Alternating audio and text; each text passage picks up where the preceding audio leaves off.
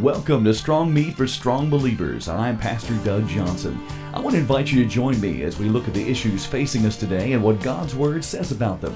Hebrews 5 13 and 14 says, Milk is for babies, but strong meat is for grown ups who can discern the difference between good and evil. At the end of the broadcast, I'll tell you how you can get a copy of this message for yourself. And now, grab your Bible and get ready for another helping of strong meat for strong believers. You know, the Bible has predicted future events accurately hundreds of times, and so many people rely on what it says. Even false teachers and false preachers with end time predictions try to take verses out of context to legitimize their claims, but they've been wrong because they weren't based on the whole Bible. You cannot just take verses, a verse out of context and you know make it mean what you wanted to say. That's not rightly dividing the word of truth. And when studying Bible prophecy, some people debate over whether to take it literally or figuratively. And be honest with you, sometimes it's hard to know.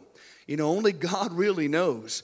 But I'll give you an example. You know, the Bible prophesied uh, for many years that Israel would be scattered around the world and then come back to their homeland. And for many years, Bible scholars argued over whether that was literal or figurative. Well, in 1948, everybody found out because Israel became a nation and the Jews have been returning back to their homeland ever since. So it was a literal prophecy. But again, sometimes it's hard to know until something gets fulfilled to kind of point in that direction. Now, as we learned in this study, uh, the first three chapters of the book of Revelation have already happened in our time frame. But in John's time frame, when Jesus gave this to him, it was present day for him. And uh, in the first couple of chapters, Jesus appears to John on the island of Patmos and gave him some special instructions for seven churches and their pastors. Now, when John wrote this book, John wanted the book read in one sitting and preferably aloud in the churches. And that's how he wrote the book of Revelation. So, of course, we're taking our time and going, you know, chapter by chapter through it. But the way he wrote it uh, and the way he wanted delivered was he wanted to be read in the church aloud from chapter 1 through chapter 22, read it all together. And uh, so that's interesting. But in each letter, Jesus revealed himself in a specific way to each of these seven churches. We've covered the first four already, but let me recap real quickly for those who uh, may have missed that. The first church that he sent a letter to was the church of Ephesus. And Ephesus had lost their first love. He revealed himself to them as the one who holds the pastors in his hand and walks among the churches. Basically, what he was saying is, I know your hearts, and I know that your heart has left me because you've left your first love. The second letter to the second church was the church of Smyrna. Smyrna was the persecuted church. They were living in affliction and poverty. In that letter, Jesus revealed himself as the first and the last, which was dead and is alive. And he promised to help them overcome their persecution. The third letter was to the church of Pergamos. Pergamos was the compromised church. Jesus revealed himself as the one which hath the sharp sword with two edges and that was a warning of what would happen if they continued to compromise their beliefs. The fourth letter was to the church of Thyatira. Thyatira was the false teaching church. Jesus revealed himself as he who has his eyes like a flame of fire and his feet are like fine brass. In other words, he said, I am the one who sees straight to the heart and judges the true intentions of men and women. And so he could judge Thyatira and knew that they were teaching false teaching there, and he was going to judge them if they didn't stop, if they didn't repent. So that was covered in chapter 2 of Revelation. Uh, in chapter 3 is where we're going to start tonight, and we're going to read the last three letters that Jesus sent to the last three churches. So here we are in Revelation 3. We're going to read verses 1 through 6 to start off with. And unto the angel of the church in Sardis write, These things saith he that hath the seven spirits of God and the seven stars. I know thy works, that thou hast a name, that thou livest and art dead. Be watchful and strengthen the things which remain, that are ready to die. For I have not found thy works perfect before God. Remember therefore how thou hast received and heard, and hold fast and repent. If therefore thou shalt not watch, I will come on thee as a thief, and thou shalt not know what hour I will come upon thee. Thou hast a few names, even in Sardis, which have not defiled their garments, and they shall walk with me in white, for they are worthy. He that overcometh, the same shall be clothed in white raiment. And I will not blot out his name out of the book of life, but I will confess his name before my Father and before his angels. He that hath an ear, let him hear what the Spirit saith unto the churches. So Jesus' fifth letter to the, is to the dead church of Sardis. Now, Sardis is said to have been the chief city of Asia Minor, and the first city in that part of the world that was converted by the preaching of John. And Jesus reveals himself to them as he that hath the seven spirits of God and the seven stars. Now, as we learned last time, the, the stars represent the pastors of those churches. Now, the seven spirits of God, there's, I, I kind of, you know, that kind of threw me off a little bit because I always, you know, I always thought, well, I know about the Holy Spirit. Where are the, what are these other six? Where are these seven spirits of God? So I started doing a little research on them, and some Bible scholars say this refers to seven angels who are before God's throne. But what I found that most people agree with is that when it says the seven spirits of God, most believe that this actually does represent the Holy Spirit with his various powers, graces, and operations. For though the Holy Spirit is personally one, though it is here said to be seven, now you know the, word, the, the number seven means fullness or perfection. And of course, that is the same number of churches here and the same number of pastors here.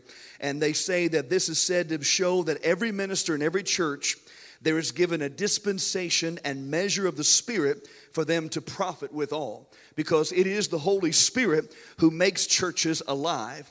And so, those seven spirits that he's talking about there, uh, so they say that it represents a dispensation of the Spirit that was given to each of those seven churches.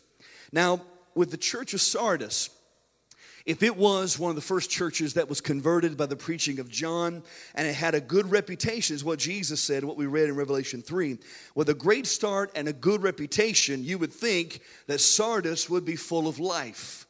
However, something happened and somehow the church fell asleep because Jesus said, You have a good reputation that you have that you're alive, but you're dead.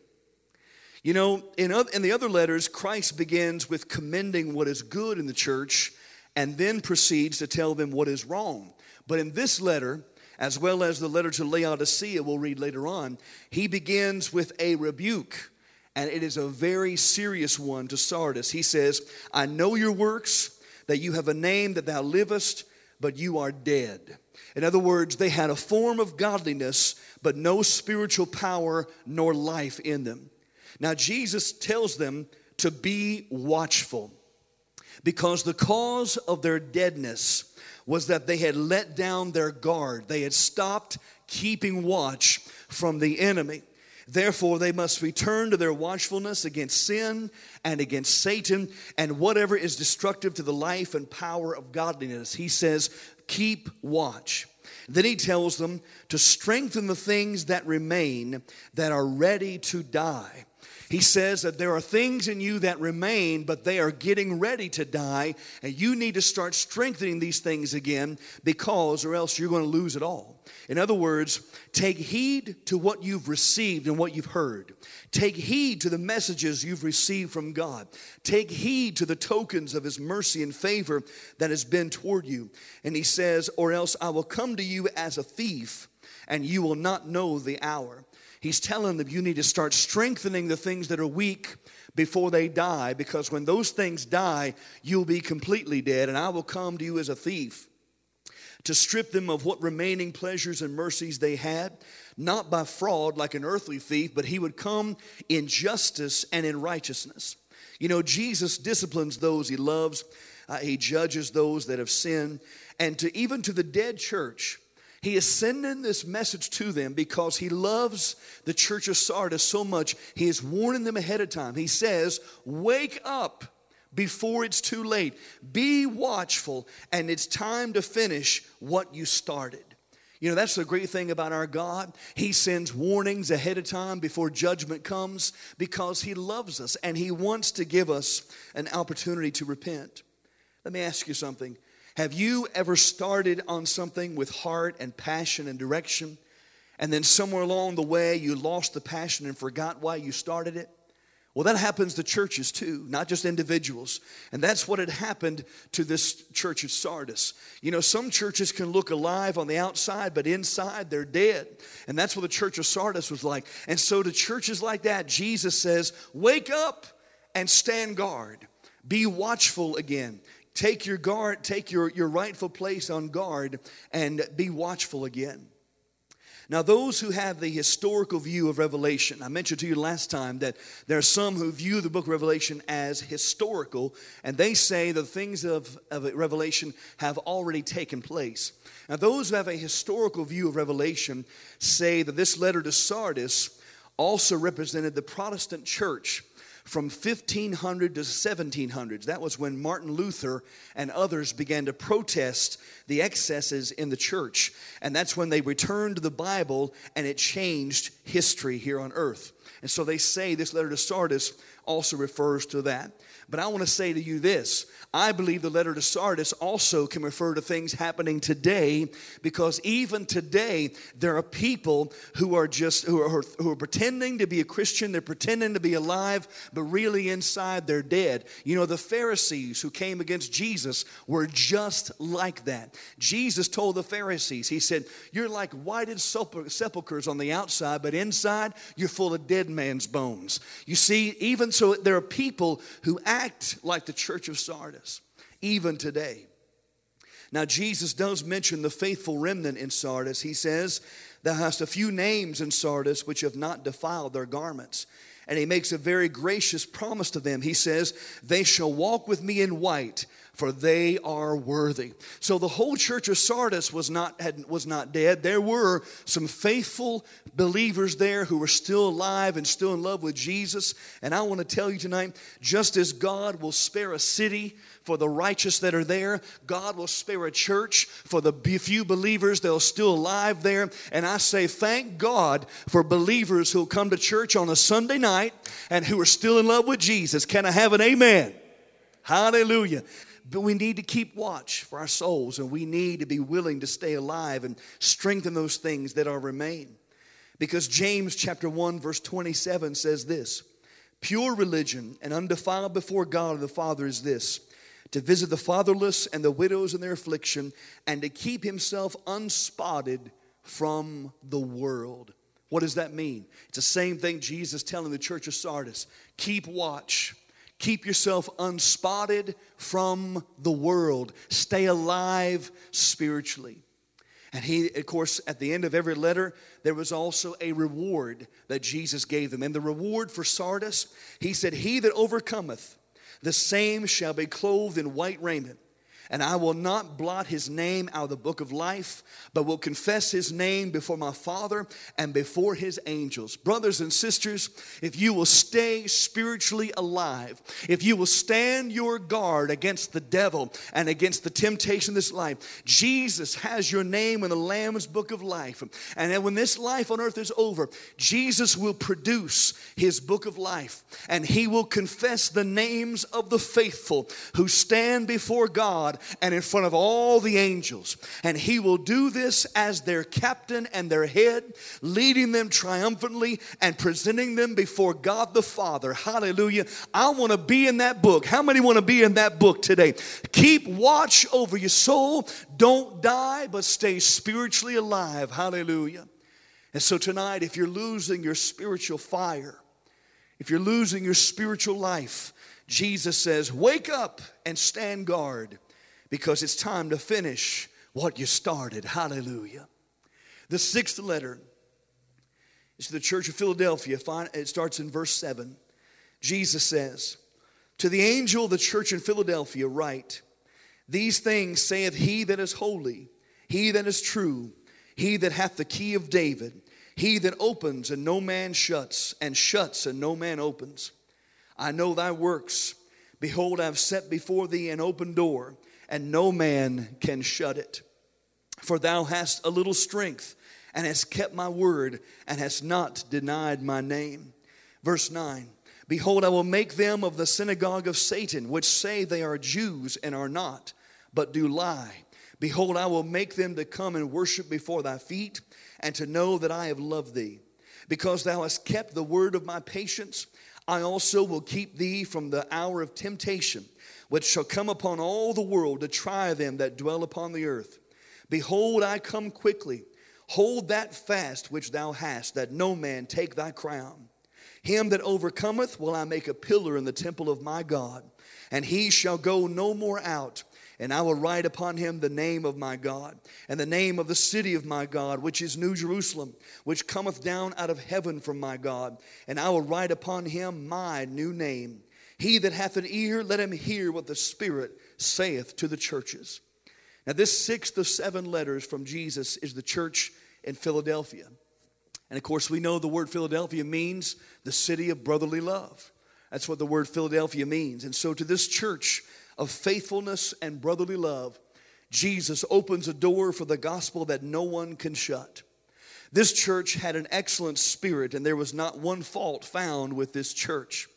Jesus reveals himself as he that is holy, true, hath the key of David, he that opens and no man shuts, and shuts and no man opens. Now, by the way, he is quoting there from Isaiah 22 22, what he quoted back then and through Isaiah that he had the key of David as talking about the authority that he has. And my friend, I want to tell you tonight that when God opens a door for you, it doesn't matter who likes it or who doesn't. You walk through that door and you enjoy the blessings of favor of God because God opens a door that no man can shut. And when God shuts a door, no man can open. How many are glad for that?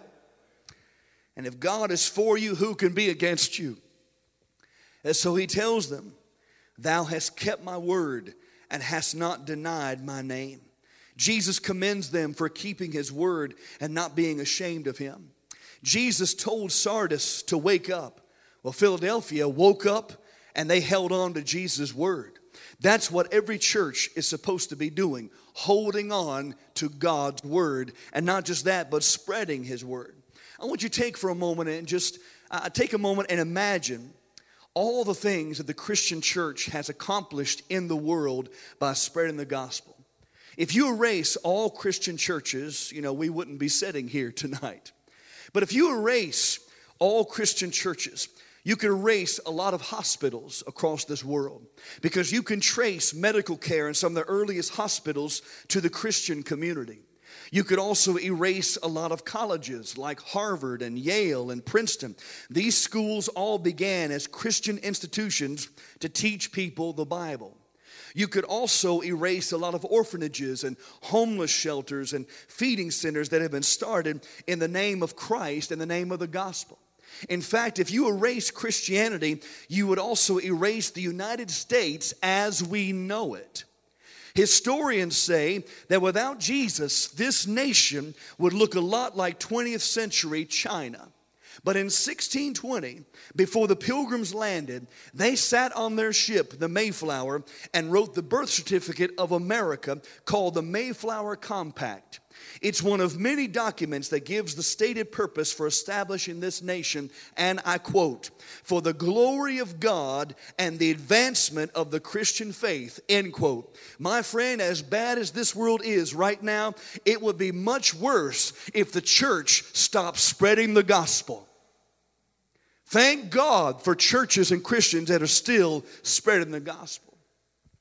Now, those who take the historical view of Revelation, they say this letter to Philadelphia and that open door that Jesus is talking about that he opens represents the great awakening and the missions movement of the 18th and 19th centuries, back when preachers like Edwards and Whitefield woke the church up, and missionaries like William Carey and Hudson Taylor and many more went out preaching the gospel. Uh, maybe that's it, maybe not, but I also believe that we in the 21st century can learn a lesson from the letter to the Church of Philadelphia. Because you see, the problem that they were facing was they were being lied to by some unsaved Jews who opposed the Christians. But Jesus said these folks were actually of the synagogue of Satan. These were evil, evil people that had crept into the church of Philadelphia.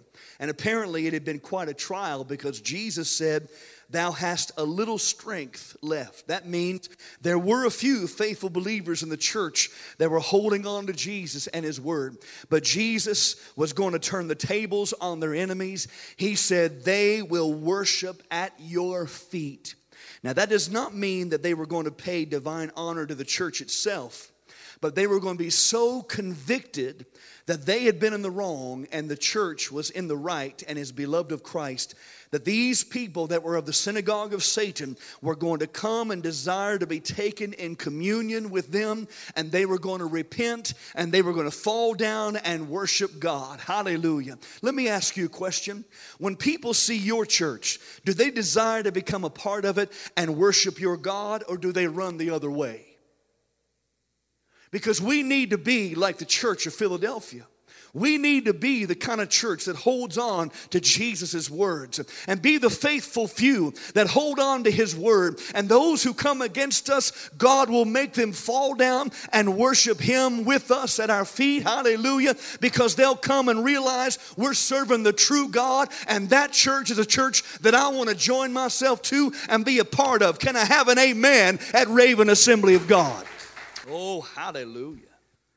Jesus promised them, Because you have kept the word of my patience, I also will keep you from the hour of temptation. Now remember, when John wrote this, he wanted this book to be read cover to cover all the way through. And that hour of temptation means the tribulation period. And Jesus said, Because you kept the word of my patience, I will keep you from the hour of temptation. Hallelujah. My friend, when you follow God's word, when you live for the Lord, He will keep you from the hour of temptation that is coming. Hallelujah. And then He says to them, Hold that fast which thou hast. Hold fast what you have. Well, what did they have? Well, He actually listed that earlier in the chapter. He said, You have a little strength you have kept my word. You have not denied my name. Those are things that they had. And he said, I want you to hold fast to it. And Jesus said, I am coming quickly to rescue them and reward them. He said, Hold fast what you have, lest, and don't let any man take your crown. Now listen, your crown is your reward. The Bible tells us that when we stand before God, all of our works are going to be tried in the fire of God, the judgment seat of Christ. And we'll get into that a little more in detail later on. But all of our life's work will be thrown in the fire of God, and whatever is left from the fire, whatever is left from our life's work will be crowned, will be fashioned to a crown and given to us as our life's reward. You see, a crown is your reward. You can lose your reward. You can lose your reward. You can lose the things that you have done for the Lord. That's what he's telling the church Philadelphia. Hold fast what you have. Don't deny my name. Don't let go of my word. Hold fast to it lest somebody take your crown. Now, he's not meaning they won't be saved because you see, friend, a crown is your reward. You can lose your reward if you're not careful. You see, and then he says, here's the reward for those that overcome. He that overcomes shall be a monumental pillar in the temple of God. Now, he's not talking about a pillar to support the temple. Heaven doesn't need those props. Heaven is not propped up by a bunch of pillars, but what he's talking about is a monument of the powerful, a powerful grace of God, as many stately pillars have been erected in honor to honor the Roman emperors and generals have been made in this earth. On this pillar, he says, there will be an inscription. In other words, there'll be a pillar. If you overcome, if you hold fast to Jesus, there'll be a pillar made in your honor of the grace of God. And there'll be an inscription on this pillar in your honor. And notice what Jesus says there'll be three inscriptions. Number one, the name of God will be on that inscription. Number two, the name of the new city, the new Jerusalem, will be on that inscription. And the third thing, Jesus said in verse 12, I will write upon them my new name. Now, I don't know what his new name is, but my friend, when you get to heaven, if you hold fast to his word and you hold, do not deny him, don't you be ashamed of him. You stand firm for him. There'll be a pillar, a monument made with you, hallelujah, in your honor for the grace of God. And it'll be as a testimony of who you belong to and what city you reside in, the New Jerusalem. Hallelujah. What a reward for holding on to God. And so I say to you tonight if you're struggling with people coming against you, like the people of Philadelphia was, you hold on to Jesus and His Word no matter what, because great will be your reward. Hallelujah. Thank you, Jesus. And then the final, the seventh letter, is written to the church of Laodicea, beginning with verse 14. Unto the angel of the church of the Laodiceans, write, these things saith the Amen, the faithful and true witness, the beginning of the creation of God. I know thy works, that thou art neither cold nor hot. I would thou wert cold or hot. So then, because thou art lukewarm, and neither cold nor hot, I will spew thee out of my mouth. Because thou sayest, I am rich and increase with goods, and have need of nothing and knowest not that thou art wretched and miserable and poor and blind and naked. I counsel thee to buy of me gold tried in the fire, that thou mayest be rich, and white raiment that thou mayest be clothed, and that the shame of thy nakedness do not appear. And anoint thine eyes with eye salve that thou mayest see. As many as I love, I rebuke and chasten. Be zealous, therefore, and repent. Behold, I stand at the door and knock. If any man hear my voice and open the door, I will come into him and will sup with him and he with me. To him that overcometh, will I grant to sit with me in my throne, even as I also overcame and am set down with my Father in his throne. He that hath an ear, let him hear what the Spirit saith unto the churches. The church of Laodicea is the apathetic church.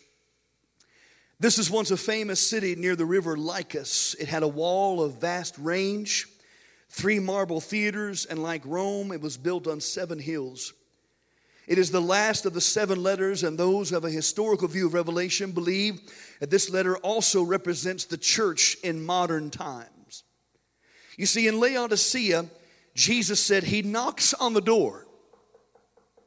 He's working to try to stir up some fire in these lukewarm hearts. Because being lukewarm is not a new problem. Half hearted, lukewarm Christianity fills church pews around the world even today. How does it happen? And what does Jesus think about it? Well, notice that Jesus reveals himself to them as the Amen, the faithful and true witness, the beginning of the creation of God. What does that mean? He is saying, What I say is true and will come to pass. Amen. That's what he's saying. What I'm telling you is true and it is going to come to pass. And he says to them in verse 15 and 16, I know thy works, that you are neither cold nor hot. I would that you were cold or hot, so then because you are lukewarm and neither cold nor hot, I will spew you out of my mouth. Jesus says, What I'm saying to you is going to happen unless you open the door and let me in and sup with me, and I will come in. So, how does a person become lukewarm? Well, they start off hot and then moderately cool down one degree at a time until they match their surroundings. Lukewarm Christianity is one sin that makes God sick at his stomach. He says, I will spew you out of my mouth. Now, I want you to notice, Jesus was not speaking to agnostics or atheists. He was not speaking to prostitutes and drug pushers. He was not speaking to alcoholics. He was talking to ho hum, lukewarm Christian church members, It's who he's talking to here. People who have the attitude, Jesus, I believe in you, but you just don't excite me anymore. I believe that Jesus is the Son of God, but I've got better things to do with my time. Let me tell you something, church. Even the devil believes Jesus is the Son of God, but he ain't going to heaven. You can say you believe Jesus, Son of God. You can say you believe He died on the cross. You can say you believe He was born of a virgin, laid in a, in a stable. He was laid in a borrowed tomb. You can say you believe that, but is He your Lord? If He's not your Lord, you're lukewarm. You see, the church of Laodicea didn't know how far away they were from God because they couldn't see clearly. Verse 17, Jesus said, You say, I'm rich and increase with goods and have need of nothing. But you don't know that you're wretched and miserable, poor and blind and naked. Now, Laodicea was a banking center and had a famous medical school. They thought they didn't need anything. They thought that they were uh, they had everything they needed. Well, that sounds like America today, don't it? And then and, and, and what struck me here in this is how blind do you have to be to not know you're naked? I mean, think about that. I can be blind and know I'm naked. I, I can know that I'm not wearing any clothes even when I'm blind. But Jesus said, These people are so blind. You don't even know how poor you are. You don't know how wretched you are. And you don't even know that you're naked. These people were so blind spiritually. Listen to me. There is a movement in the church today to focus on worldly wealth. Let me tell you something. Jesus has the true riches. Jesus has the true white raiment you can wear. Jesus has the true eye salve that'll open your eyes and let you see the truth. You know, many people are hindered from being truly saved today by a false conceit that they already are.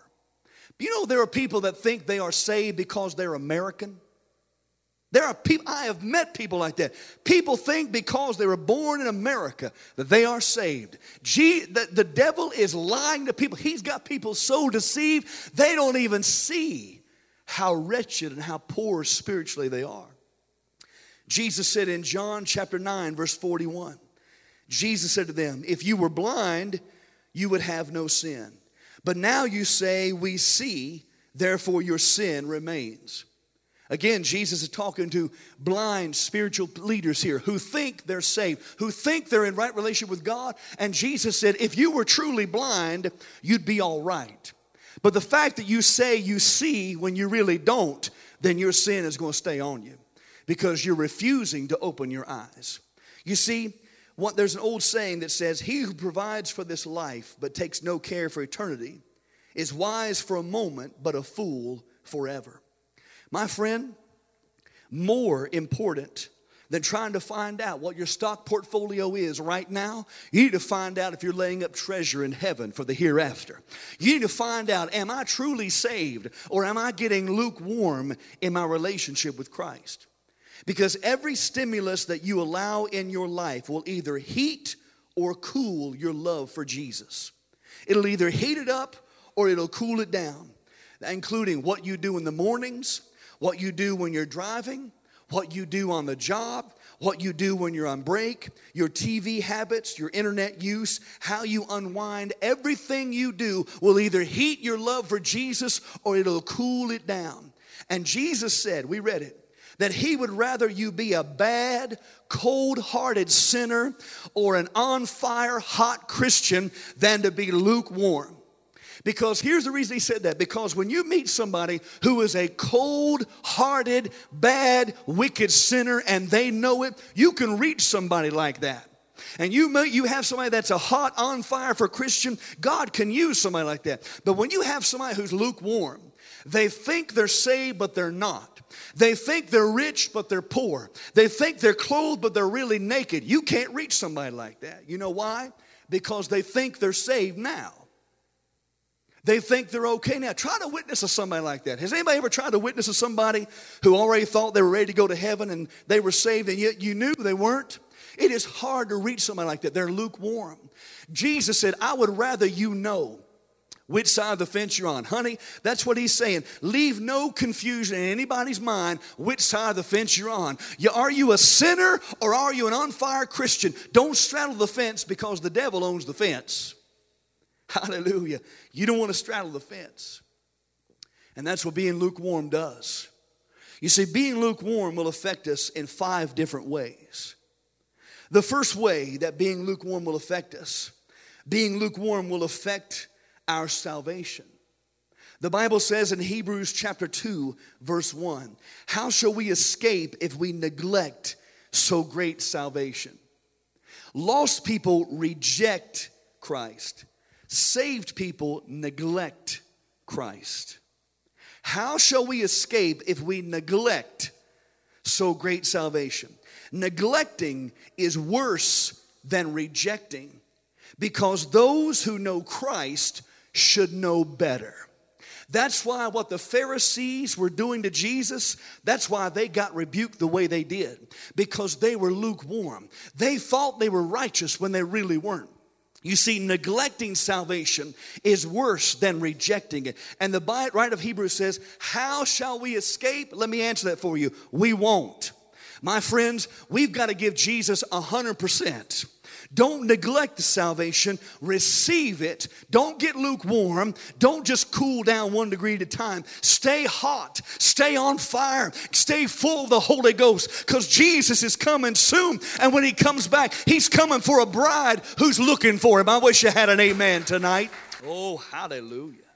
The second thing that lukewarm will affect, being lukewarm, will affect your sanctification. Oh, yes. You see, a lukewarm person doesn't try to live a holy life. They cut down the middle, they compromise, they try to be a people pleaser. And so a lukewarm person doesn't want to work, doesn't live a holy life. Dr. Stephen Olford, mentor to Dr. Billy Graham, used to pray this way Lord, make me as holy as a saved sinner can be. That was his prayer. Lord, make me as holy as a saved sinner can be. Let me tell you something we're not perfect. And we may say and do some things that we shouldn't. And, that, and, and that's why sanctification is a process.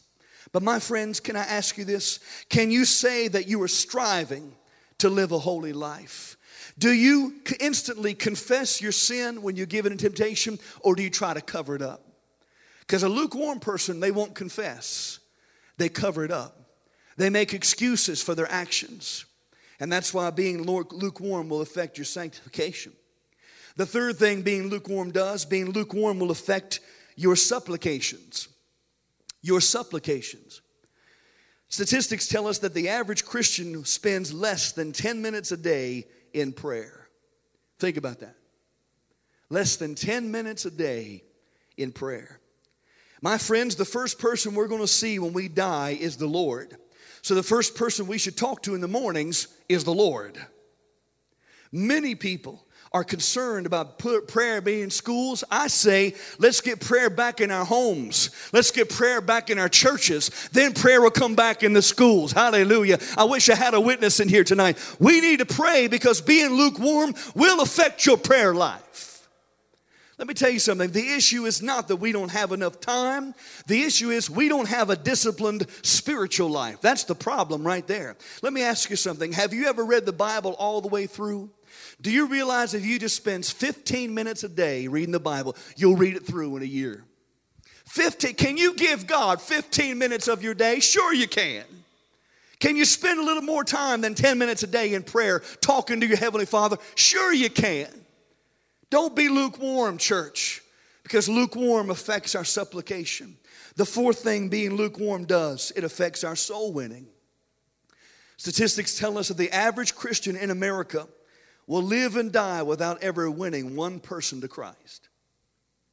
I'm not talking about atheists, agnostics. I'm not talking about these heathens out here. I'm talking about Christian people who say they love Jesus with all their heart, soul, mind, and strength. They'll live and die without winning one person to Christ. Brothers and sisters, lukewarm people get wrapped up in materialism and forget that one soul is worth more than all the wealth of the world. Brothers and sisters, what will it what will it profit you if you gain the whole world yet didn't tell one person about Jesus? What really did you accomplish in this life? You see, we as American Christians can be so self-centered we've got to we've got to stand guard against this. You know, unsaved people look at Christians, and if all they see is bitterness and anger, resentment, gossip, and criticism, well, they got plenty of that already. I don't want a lost person to look at me and say that I'm their excuse for remaining a sinner. Do you? Do you want them to say that about you? My friend, let's don't be lukewarm. Let's stay on fire for God. And the fifth and last thing that being lukewarm will do, being lukewarm affects our sacrifice. You know, most of us don't know what real sacrifice is for the Lord. The offerings and the tithes we give seldom affects our lifestyle. But over 5 million churches are in the world today, and most people don't ride a car to church. In fact, over 1 billion people will worship God this week, and most of them will walk to church. Can I tell you something? We're blessed. I said, We are blessed. How dare we complain? Why is it that other countries, believers in other countries, have less and do more for God, and we have more and we do less for God? That makes no sense to me. I'll tell you why. Because we're getting comfortable. We're taking our ease in Zion. We're becoming lukewarm. There are people who will complain when the elevator's not working and they got to take the stairs. There are people who complain because somebody takes their seat at church or when the preacher's long winded. Let me tell you something Jesus commanded us to take up our cross, not wear one. If you're wearing a cross, bless you bless you. But you know what? That's not what he meant. You can wear a cross, but you got to deny yourself. Take up your spiritual cross and follow Jesus. Live the life. Don't become lukewarm because a lukewarm person doesn't take spiritual matters seriously. One Bible scholar said that Laodicea, the word Laodicea means ruled by the people, kind of like a democracy. And what we're seeing in a lot of churches today we're seeing people come across like this Well, the church voted and we don't preach about sin anymore. Well, the church voted and homosexuality is okay now. The church voted and Jesus isn't the only way to heaven now. We're seeing that a lot in the American church today. But look at what Jesus says in verse 19 As many as I love, I rebuke and chasten. Be zealous, therefore, and repent. You see, my friends, our comfort in afflictions is knowing that it is a divine correction from the Lord. It is the chastening of the Lord. And when the Lord chastens us, when He warns us, it's because He loves us. It's not because He's being mean to us. We can be sure that a holy God will do us no wrong, and a God of infinite goodness means us no harm. It is a fatherly correction. It comes not from his vindictive justice as a judge, but as a wise affection as a father. And here's the reward that Jesus said in verse 21 To him that overcomes, will I grant to sit with me in my throne, even as I also overcame and am set down with my Father in his throne. Hallelujah. There's another promise right there of how believers will rule and reign with Christ on his throne here on earth during the millennial reign of Christ. That's the third time in, Revel- in three chapter Revelation that we've heard John or heard Jesus say, talk about us ruling and reigning with him. Hallelujah. And so, to sum this up, if you're growing lukewarm in your walk with Christ, Jesus still stands at the door and he knocks. And he wants you to open the door and let him back in. Because our relationship with Jesus begins when we hear his voice and open the door. Many people will hear his voice, but they don't open the door. Because to open the door means to make him Lord of your life. That means he gets to tell you how you, how you take care of the checkbook. A lot of people don't like that. A lot of people, that means when you make him Lord of your life, that means he gets to tell you who to marry. A lot of people don't like that. My friend, he's either Lord of all or he's not Lord at all. He's standing at the door and he's knocking. Don't give in to lukewarm Christianity. Open the door because he said, Let he who has an ear to hear, let him hear what the Spirit is saying to the churches. I believe we need an ear to hear what the Holy Spirit's saying. Can I have an amen? Can we give God praise for chapter 3 of Revelation? That's a good chapter. We can learn a lot from it right there. Now, Revelation chapter 4. I want to start this, question, this chapter with a question Have you ever imagined what God looks like? In this chapter, John gets to see God in a vision in all his glory, sitting on his throne. What a sight to behold. Now, Bible scholars don't all agree on the details of the end times chronology, and, and that's okay. Uh, I'm going to help, I'm going to try to help you understand some basics, and then you can read Revelation yourself and decide for yourself. And again, if you see it a different way than I do, that's fine. We'll agree to disagree because the way I see it is most of this, what we're going to go, into now, is future events, and really God only knows how it's all going to come to pass. But Jesus had John write it down so we could read it today, and I believe we can learn from it today. So let's begin here with Revelation 4, verse 1. After this, I looked, and behold, a door was opened in heaven. And the first voice which I heard was as it were of a trumpet talking with me, which said, Come up hither, and I will show thee things which must be hereafter. Now, here in this verse, John is called up to heaven. Now, the Latin word for called up is raptus, which is where we get our English word rapture. Now, the word rapture is not in the Bible. It's just what it's the word that we use to explain the catching away of the church, the body of Christ. Now, many, many scholars say this verse, verse 1 of chapter 4, where John is called up to heaven, represents the rapture of the church. Now, before we go any farther in Revelation 4, I want to stop right here and I want to talk to you a little bit about the rapture of the church and what our view is in the assemblies of God. Now, there are five views of the rapture that are taught by different groups in the world. So I'm going to give these to you. You can write them down, and that way you can see this. Uh, again, I'm going to try to I'm, I try to give you as many different views of Revelation as I can, but I want to try to keep us on track and focus. So, the five views of the rapture taught by different groups around the world. The first one is this it's called the post tribulation rapture. The post tribulation rapture. The word post means after. So, those who teach this, they teach the church will go through the Great Tribulation, and the rapture will be at the end of the tribulation period. So that's the post tribulation rapture. The second view is the mid tribulation rapture. The mid tribulation rapture. Of course, mid is short for middle.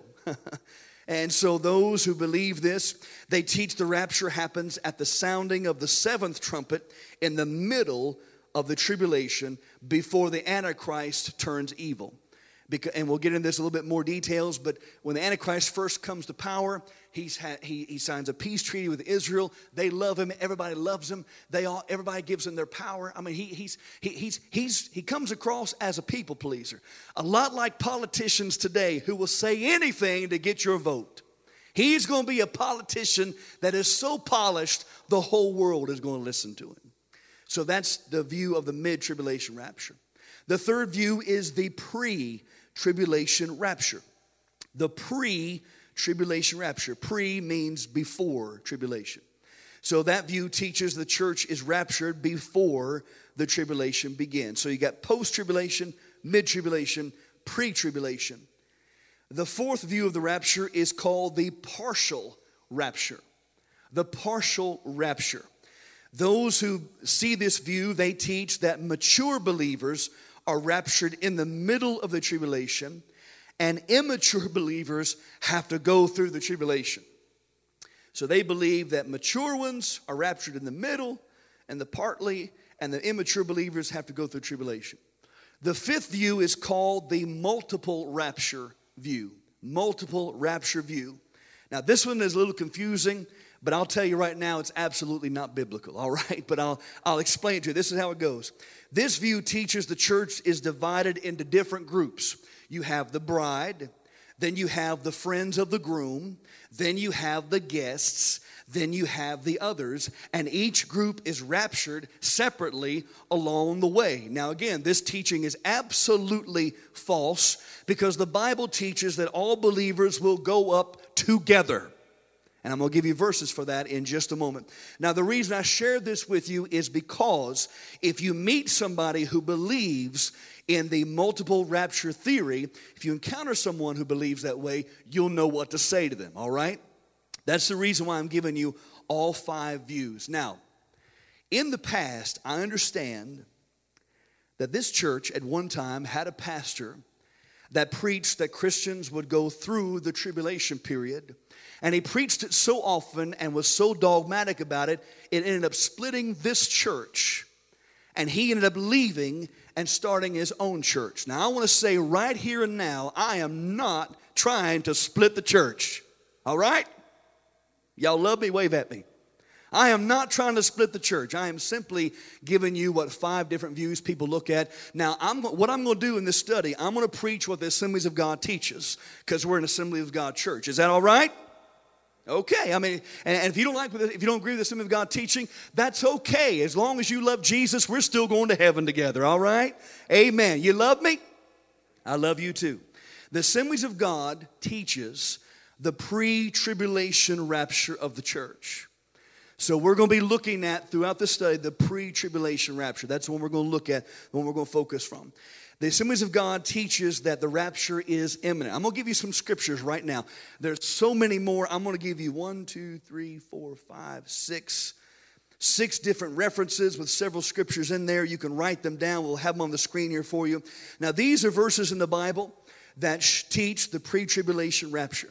We just read one of them just a few minutes ago from Revelation 3 Verse 10 Jesus said, Because thou hast kept the word of my patience, I also will keep thee from the hour of temptation, which shall come upon all the world to try them that dwell upon the earth. Now remember, as I mentioned a while ago, Jesus said this.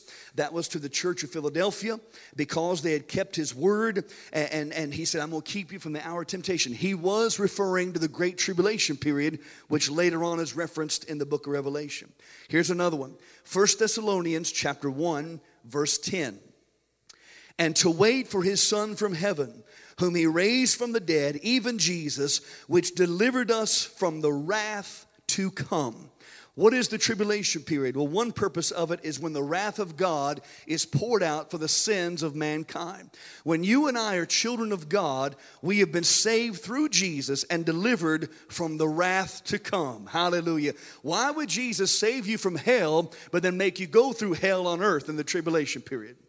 Doesn't make any sense. Here's another scripture for you 1 Thessalonians chapter 4, verses 15 through 18. For this we say unto you by the word of the Lord, that we which are alive remain, and the coming of the Lord shall not prevent them which are asleep.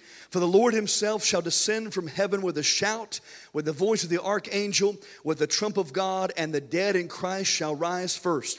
Then we which are alive and remain shall be caught up together with them in the clouds to meet the Lord in the air, and so shall we ever be with the Lord. Wherefore, comfort one another with these words. Now, this verses right here proves that that multiple rapture theory is completely false. Because we see here from these verses, the dead in Christ rise first, then we which are alive remain also are caught up with them. All believers go together at the same time. Hallelujah. And we meet Jesus in the air. 1 Thessalonians chapter 5 verse 9.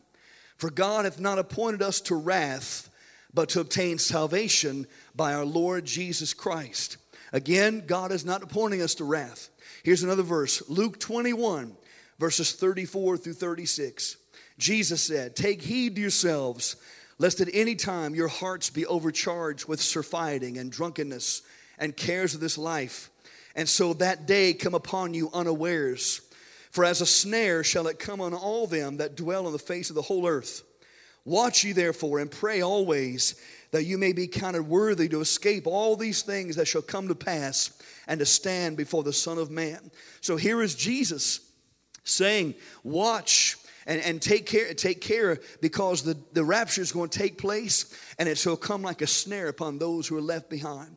Here's another verse, Romans chapter 5, verse 9. Much more then, being now justified by his blood, we shall be saved from wrath through him. So, according to these verses, we believe the Bible teaches the church will be taken to heaven before the tribulation period begins. And there's many other verses. I just want to give you those. You can jot those down real quickly. So let's get back to Revelation chapter 4. Now, I mentioned to you a while ago that there are some Bible scholars who believe that chapter 4, verse 1, when Jesus says, John, come up here, and John goes up to heaven again. Now, this is not a literal rapture. John is not raptured to heaven. He is taken in a vision. He's given this vision of God, but there are some who believe that that verse, verse 1, kind of points to the timing of the rapture.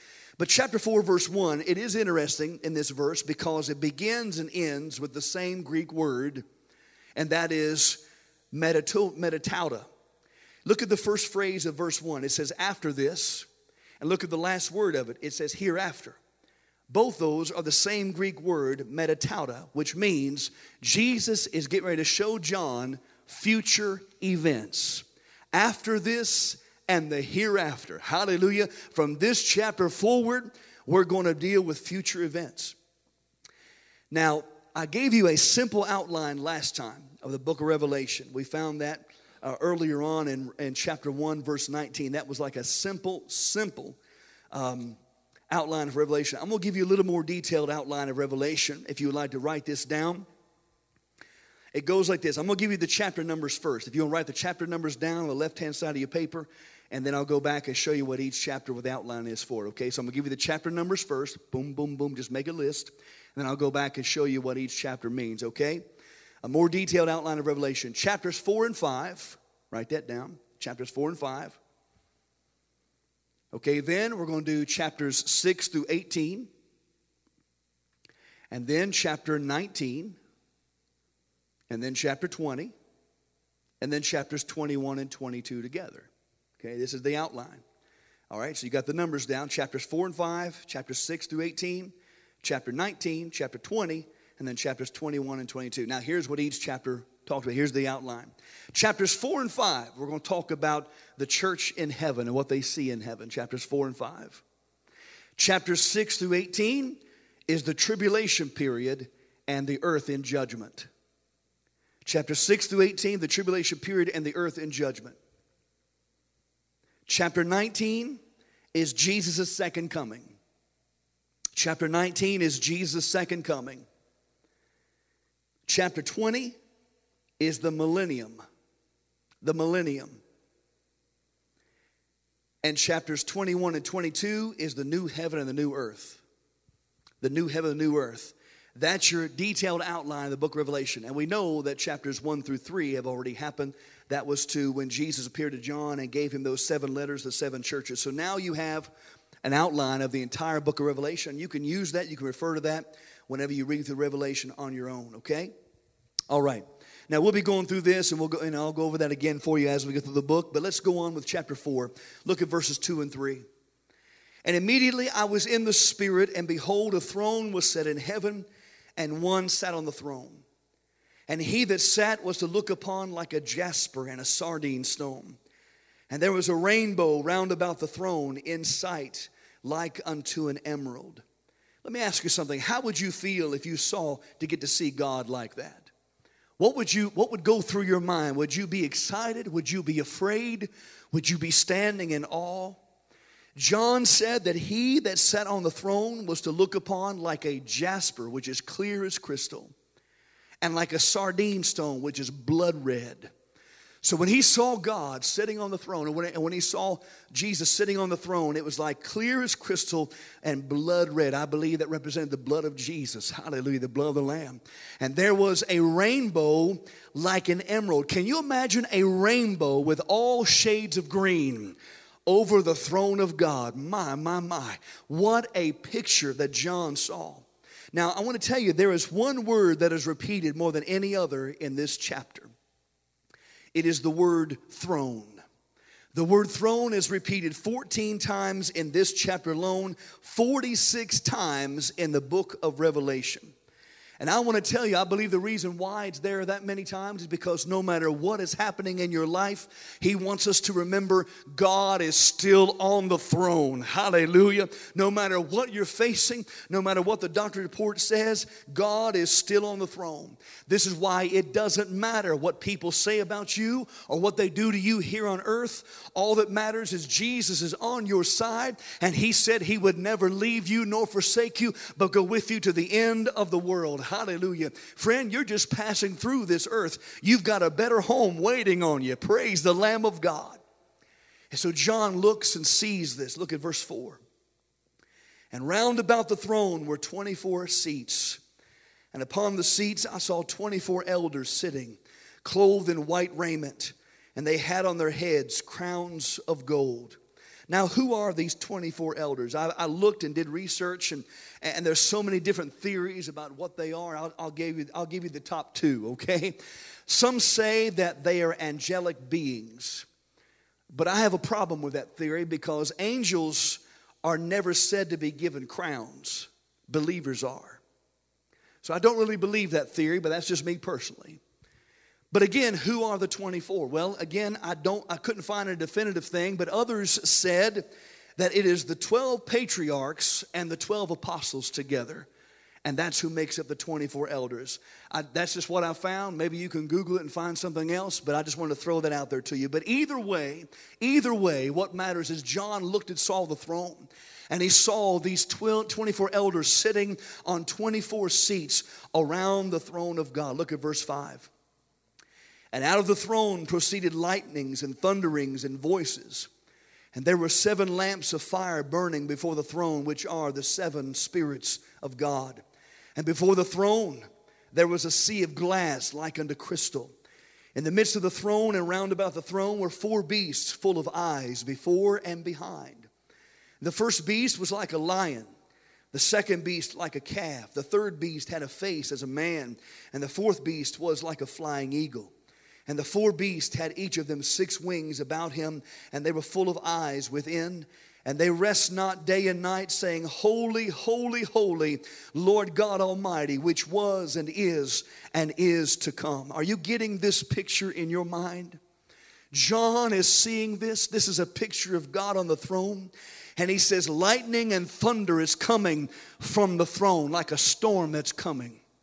That's judgment. Judgment from the throne.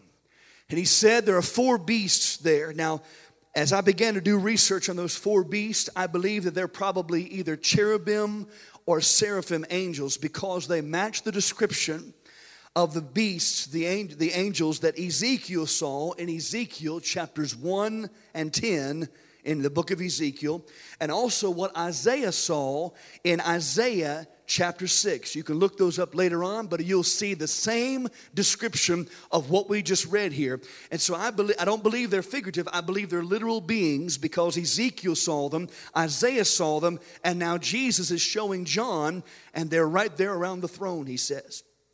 Now I want you to notice what they say. Notice that they do not cry, Love, love, love is the Lord. They don't say that. But that's what we hear a lot of people on earth saying, don't we? We hear a lot of people saying, oh, God is love, God is love, but that's not what they say. Notice they do not say, just, just, just is the Lord, even though He is just. But they don't say that either. What is it that they say? They say, Holy, holy, holy is the Lord. If you don't remember anything else about the book of Revelation, remember this God is holy. When you're looking through the tribulation period, remember God is holy. When you look at the things that are happening down on earth, remember God is holy. When you read about things happening in heaven, remember God is holy. When you look at yourself in the mirror, remember God is holy. And we sang about it tonight. We sang it. Melissa had no idea what I was going to say in the sermon. I thank you for letting the Lord lead you. We sang it. Holy, holy, holy is the Lord. We have the opportunity to join our voice with the angels tonight. And these four beasts and elders saying, Holy, holy, holy. We need to understand the holiness of God. If you don't understand anything else about the book of Revelation, that right there sums the whole thing up. The seven letters, the churches, why did he send them? Because God is holy. And he wanted to see, wanted to show them that he knew what was going on in their lives. And he was giving them time to repent. And if they didn't repent, then he would have no choice but to judge them. Why? Because God is holy. God is holy. Look at verse 9. And picture this in your mind. And when the beasts give glory and honor and thanks to him that sat on the throne, who liveth forever and ever, the 24 elders fall down before him that sat on the throne and worship him that liveth forever and ever and cast their crowns before the throne, saying, Thou art worthy, O Lord, to receive glory and honor and power. For thou hast created all things, and for thy pleasure they are and were created. Everybody worships God. The 24 elders fall down. The beasts fall down. The angels fall down. Everybody's worshiping God. And they cast their crowns at his feet because he alone is worthy of it all. The word worship means to ascribe worth to. That's what worship is. It's, it, worship is not a, a song genre. I know that's what it is, what people think about it today.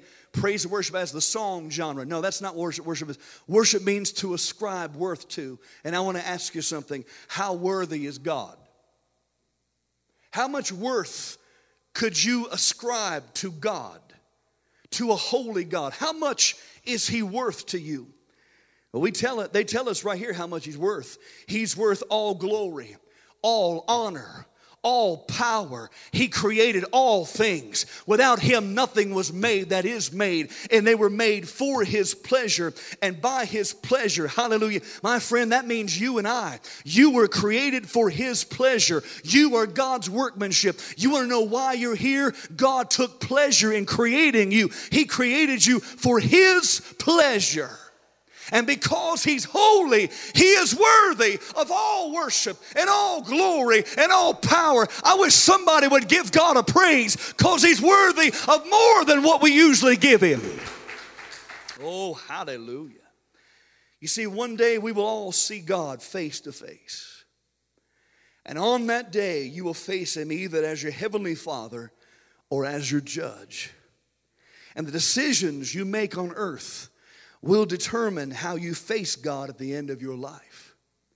Those who choose to love Him and put Him first in their lives will face Him as their Heavenly Father. Those who choose to reject Him will face Him as their final judge. My friends, make sure you choose to make Him the Lord of your life. Ask Him to show you His plans for your life and then follow Him with all your heart. As we mentioned tonight about the rapture, if the rapture took place tonight, would you go or would you be left behind? Because God is holy. And the letters we read of the churches tonight, one was losing its spiritual fire and life, and Jesus said, Wake up, stand guard, it's time to finish what you started. The same message goes to us tonight if we're losing our spiritual fire and losing our life we may act like we're alive, but inside, God can see right to our heart, and He knows if we're alive or if we're dead spiritually. If you're growing lukewarm in your walk with Christ, Jesus still stands at the door and He knocks. And He says, If you'll open the door and let me in, I'll heal you of your lukewarmness, I'll heal you of your backsliding. And if you're struggling with people coming against you, hold on to Jesus and His Word no matter what comes your way, because great will be your reward. Hallelujah. My friend, tonight we can learn some valuable lessons from Revelations 3 and 4. God is holy. And the only way we can even be justified in His sight is by the blood of Jesus. And so, as I close this message tonight, we're going to close with a time of prayer, and I'm going to open this altar up tonight.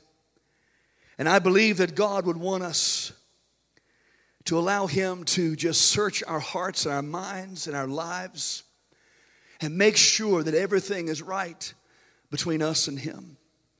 If the rapture would take place tonight, or, or even if the rapture doesn't take place tonight, but if something were to happen to us, if we were to die on our way home tonight, I hope it doesn't happen, but you know, we're, none of us are promised tomorrow. We have no promise for tomorrow. Yesterday's gone. We can't change the past.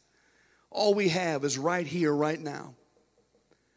And my friend, if you don't know beyond the shadow of a doubt that you're ready to go to heaven, ask Jesus to search your heart and your mind and forgive you of anything and everything that would hinder you from going in the rapture.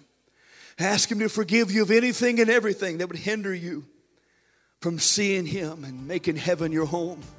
Ask Him to forgive you of becoming lukewarm in your relationship with Him. Ask God to relight that fire within you. Hallelujah. This has been Strong Meat for Strong Believers. If this broadcast was a blessing to you, I would love to hear from you. You can email me at revivalfire29 at yahoo.com or call me at 964 5333 and visit Raven Assembly of God's website at ravenag.org and find out more information about our church. This is Pastor Doug Johnson reminding you to keep your head up. God is on your side. And join me next time for more Strong Meat for Strong Believers.